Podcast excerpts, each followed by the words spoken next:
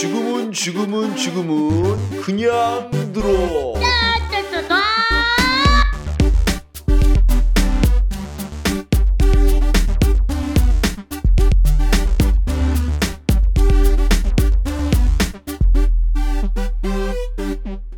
수능 국어 사이다 방송. 네, 진짜 오랜만에 하죠. 네, 지금 한 2주 정도를 쉰 것 같아요. 너무 게을러요, 제가 요즘에. 뭐 하는 일도 별로 없으면서 하여튼 이것저것 게을르다 보니까 못했는데 어, 오늘은 고려시대 시조를 들어가겠습니다. 고려시대 시조. 자, 시조는 우리나라의 전통 양식 가운데 가장 오랫동안 창작되었어요. 심지어는 지금도 현대 시조라는 게 명맥을 이어가고 있죠. 고려시대, 조선시대, 현대까지도 오고 있는 게 바로 지금 이 시조인데, 어, 형식은 3장, 6구, 45자 내외. 3장이라는 것은 초장, 중장, 종장이고, 한 장에 이제, 어, 두 개씩 구가 있습니다. 그 다음에 글자는 45자로 이제 어, 왔다 갔다 하는데, 일단은 조선 시대가 아니라 고려 시대, 고려 시대 때 이제 나왔던 시조는 그렇게 많지는 않아요. 사실 전성기 때는 어, 조선 시대죠. 시조는요. 자, 그런데 이제 여기서 이제 어, 시조에서 가장 유명한 고려 시대 때 소주, 시조에서 가장 유명한 시를 한번 읽어 어, 찾아드리면 이조년의 다정가가 있습니다. 이조년의 다정가. 제가 한번 읽어드리겠습니다.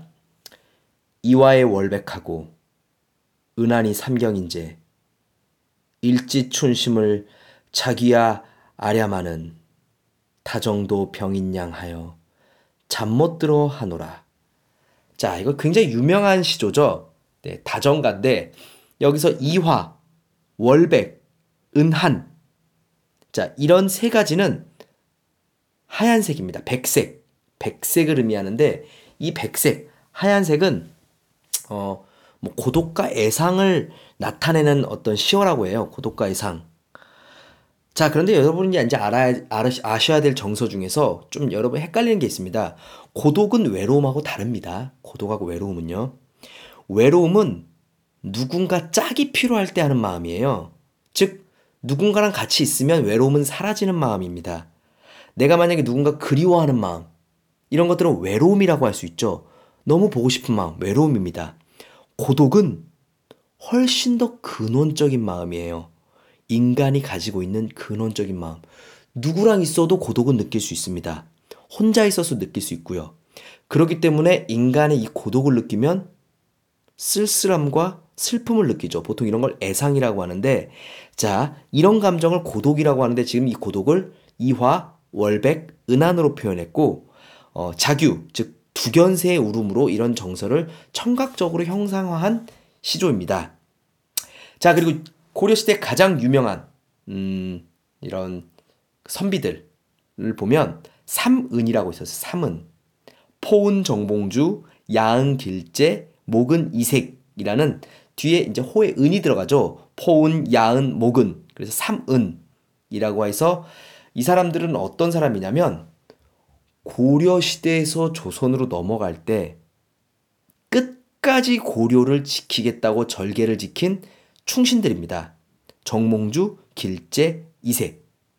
자, 그러면 이제 길재 고려 어, 유신회고가 한번 제가 한번 낭독해 보겠습니다. 500년 도읍지를 필마러 돌아드니 산천은 의구하되 인걸은 간디없다. 어즈벼 태평연월이 꿈이런가 하노라. 라고 내용인데, 자, 500년 도읍지. 어딜 얘기하냐면 고려를 얘기하죠. 지금 다 있다, 없다. 없다는 거죠. 자, 그래서 나라를 잃은 슬픔. 보통 이거를 유식한 말로 네 글자로 줄이면 맥수지탄이라고 합니다. 맥수지탄.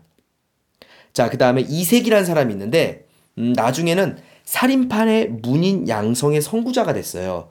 처음에는 조선을 막 세웠을 때인 선비들은 이제 훈구파가 되고 나중에 고려에서 이 이색이 계속 길러낸 사람들이 이제 살인파가 돼서 다시 정계에 진출하게 됩니다. 그래서 나중에 훈구파와 살인파가 싸우게 되죠. 네, 하여튼 그런 거에 대한 중추적인 임무를 했던 게 바로 이제 이색이었는데 어, 제가 한번 낭독해 드리겠습니다. 백설이 자지, 자지진골에 구름이 머래라. 반가운 매화는 어디 곳에 피었는고 석양에 홀로 이셔 갈 곳 몰라 하노라. 라는 거죠. 어, 여기서 이 매화는 이제 상징적인 의미예요. 상징적인 의미. 보통 매난국주 갈 때 이 매화인데 어, 매화는 추운 겨울에 가장 이제 봄이 될 때 처음에 피는 꽃이 매화꽃이죠.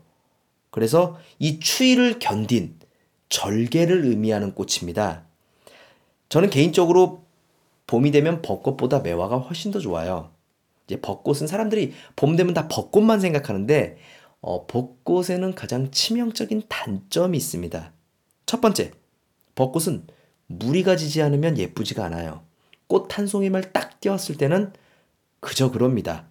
하지만 벚꽃은 딱 한 송이만 펴도 홀로 피어도 단아하고 고고해 보여요. 훨씬 더 멋있죠.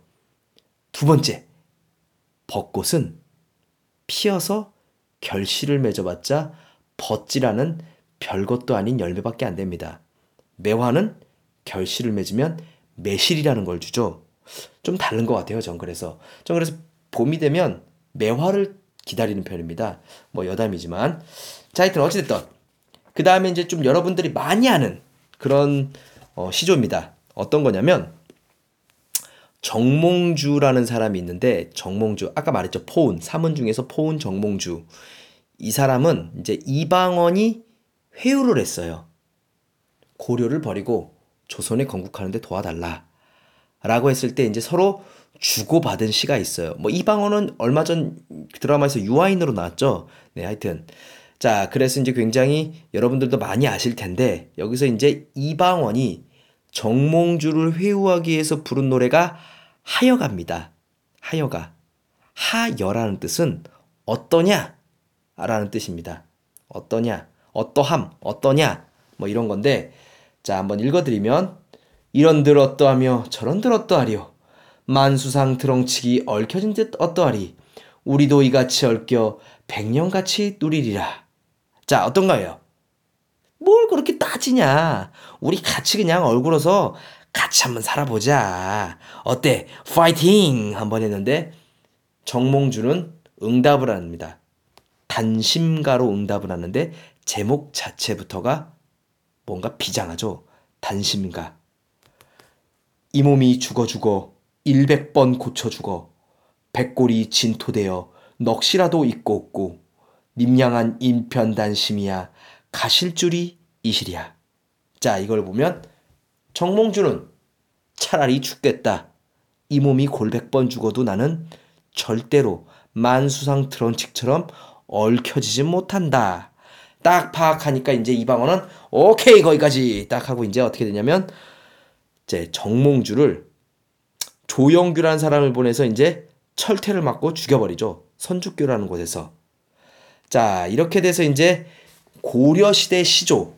네, 많지는 않지만 그래도 굉장히 역사의 축과 같이 가는 시조죠.